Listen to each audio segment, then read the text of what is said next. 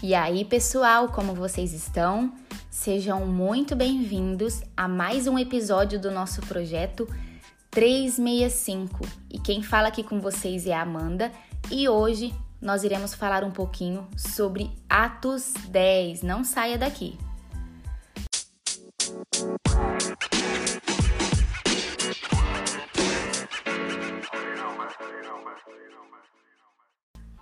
Bom, eu não sei se você já leu Atos 10 e ficou com alguma dúvida sobre esse capítulo.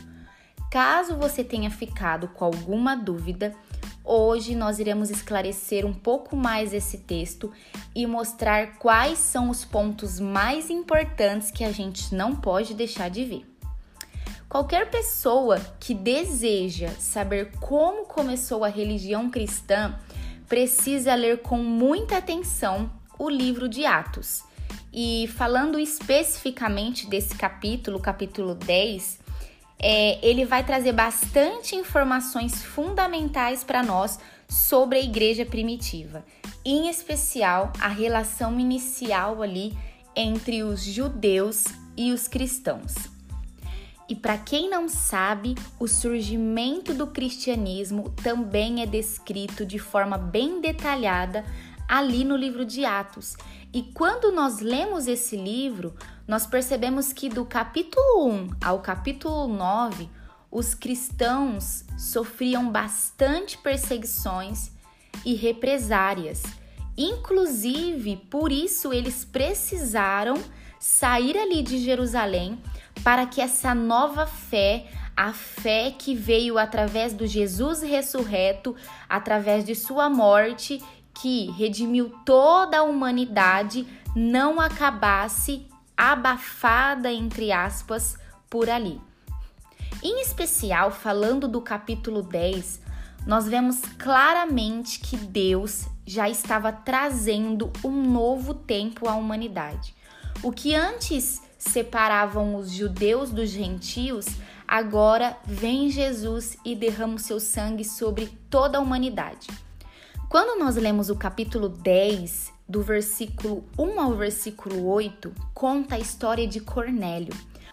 Cornélio era um homem muito temente a Deus. Ali nos versículos 1 ao 8 fala que ele era um homem muito piedoso com as pessoas e claramente um gentil. Fala também que ele era um oficial do exército, ou seja, de alguma forma ele exercia algum tipo de influência ali na sua época.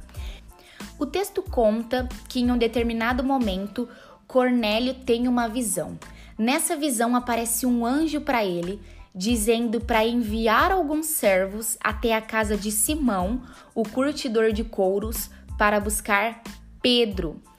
E é interessante que já no versículo 9, do versículo 9 ao 16, já começa a contar a visão que Pedro teve enquanto estava orando.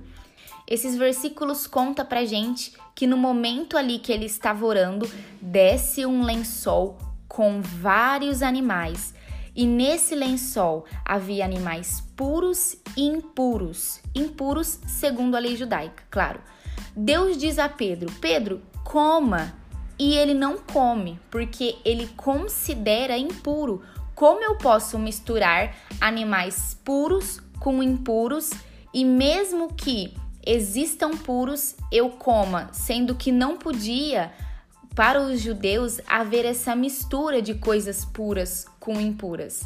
Ou seja, nós percebemos que na hora em que Pedro tem a visão, ele recebe no mesmo momento a visita desses três servos de Cornélio, que vieram buscá-los como o anjo havia pedido.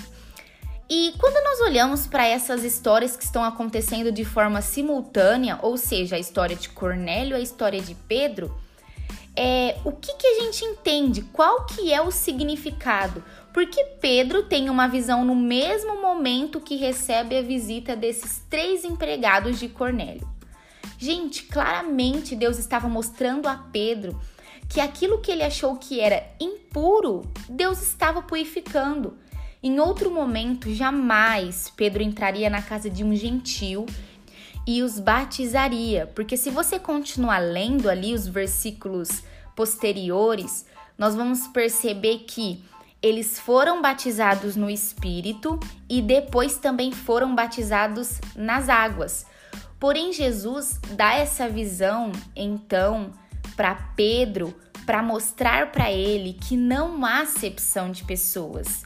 Ele veio para todos. Aqui, Jesus está colocando um ponto final na religiosidade contida no judaísmo. Tá, mas o que, que Jesus quer dizer com religiosidade na Bíblia? O que é religiosidade para Jesus? Gente, o próprio Cristo, em Mateus 15, falou que os fariseus honravam ele com os lábios, mas os seus corações estavam longe dele. Eles em vão o adoravam e ensinavam doutrinas que não passavam de regras criadas por homens. Ou seja, essa religiosidade que Jesus condena, que Jesus estava condenando, são regras criadas por homens, são dogmas, são paradigmas que não produzem frutos dignos de arrependimento. Porém, muito mais do que falar ou conhecer a palavra de Deus, o que ele quer de nós é que vivamos tudo isso. Enquanto Filipe já tinha pregado ali na Samaria e batizado ali o oficial etíope, isso nós lemos em Atos no capítulo 8, essas pessoas que estavam sendo ganhas para Jesus ainda estavam na órbita do judaísmo. Cornélio, ele era claramente um gentil, mas isso acontece porque como nós falamos anteriormente, o evangelho não seria restrito somente aos judeus. E por isso nós percebemos, inclusive, um movimento nos capítulos anteriores para que essa expansão do cristianismo aconteça. Porque quando nós olhamos ali para o capítulo 9, Jesus ele já havia chamado Paulo que futuramente iria ser chamado de apóstolo dos gentios. Isso nós lemos lá em Gálatas no capítulo 2, versículo 8. Mas voltando ali para o capítulo 10, na visão de Pedro, nós percebemos que os animais puros imundos estavam ali na mesma posição e eles eram trazidos do céu no mesmo lençol. Ou seja, uma mistura de coisas. Quando nós olhamos para essa visão, nós vemos que aquilo se tratava não de comida, mesmo que tenha acontecido no contexto de fome física, porque diz que Pedro estava com fome, aí ele teve a visão. Mas se tratava de pessoas, porque ele olha para o lençol e existe vários tipos de animais, animais puros e animais imundos, ou seja, como eu disse, uma mistura de coisas. E quando nós olhamos para essa visão, ela vai revelar muito sobre a nova aliança entre Deus e os homens, porque Pedro ali ele viu muitos quadrúpedes.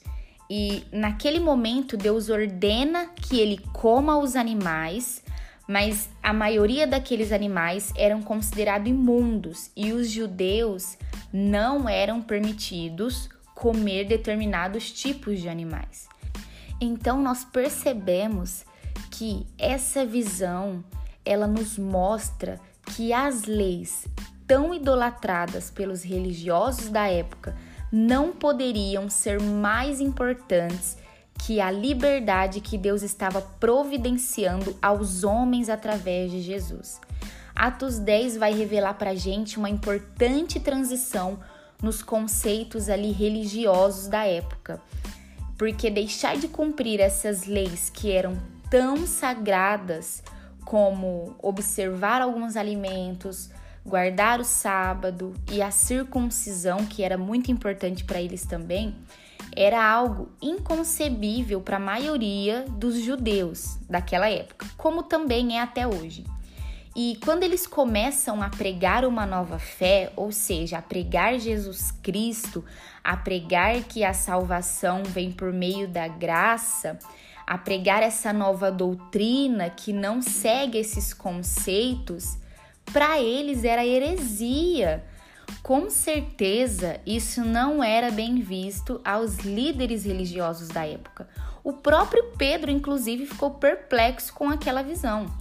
E quando nós lemos os versículos posteriores, ali no versículo 28, nós podemos ver como Cornélio foi uma figura importantíssima para o crescimento ali do cristianismo.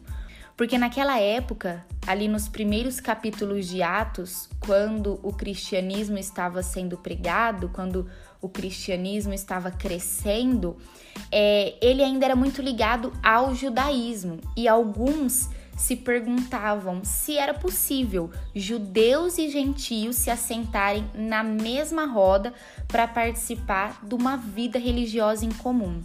Ou seja, quando nós olhamos para esses capítulos de Atos, nós podemos perceber que era o início de um marco que traria uma bifurcação entre o judaísmo e o cristianismo. E falando um pouquinho dessa separação, no capítulo 15 de Atos, nós vemos essa cisão acontecer permanentemente, porque como alguns gentios começaram a se converter ao cristianismo, os judeus eles quiseram começar a impor às pessoas que elas precisavam ser circuncidadas conforme a lei de Moisés. Ou seja, começou a ter bastante discussão em relação a essas diferenças, porque esses judeus começaram a achar que a conversão em massa dessas pessoas, ou seja, desses gentios, poderia enfraquecer os padrões morais da igreja. Então, os apóstolos ali em Atos 15 percebem que estava causando muita divisão e resolvem se reunirem em Jerusalém.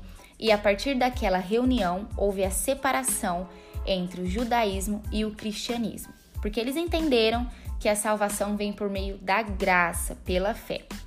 E ali nos versículos finais de Atos 10, nós lemos que Pedro menciona a descida do Espírito Santo sobre os gentios, o que deixa claro para nós mais uma vez a mudança na aliança entre Deus e a humanidade. Se antes essa aliança era com um povo, ou seja, com os israelitas, agora a nova aliança é entre Deus e todos os povos, independente da sua origem.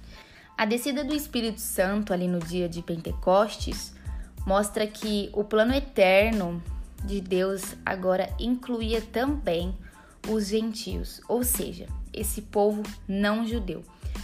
Dessa forma, nós vamos percebendo que desde o capítulo 9, com a conversão de Paulo, passando ali pela visão que Pedro teve e a descida do Espírito Santo na casa de um gentil, até a separação do judaísmo e do cristianismo, foi causados por Deus na tentativa e sucesso de acabar com toda a religiosidade e legalismo da época. E hoje nós sabemos que com o sacrifício de Cristo não existe pessoas mais puras que as outras.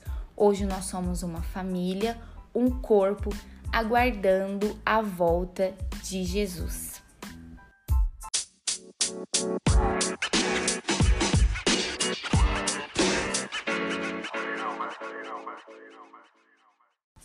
Bom, hoje nós aprendemos um pouquinho sobre o capítulo 10 de Atos e também qual a importância da visão de Pedro e de Cornélio para a permanente separação entre o judaísmo e o cristianismo. Espero que vocês tenham gostado. Não esqueçam de compartilhar com seus amigos e com a sua família. E até a próxima!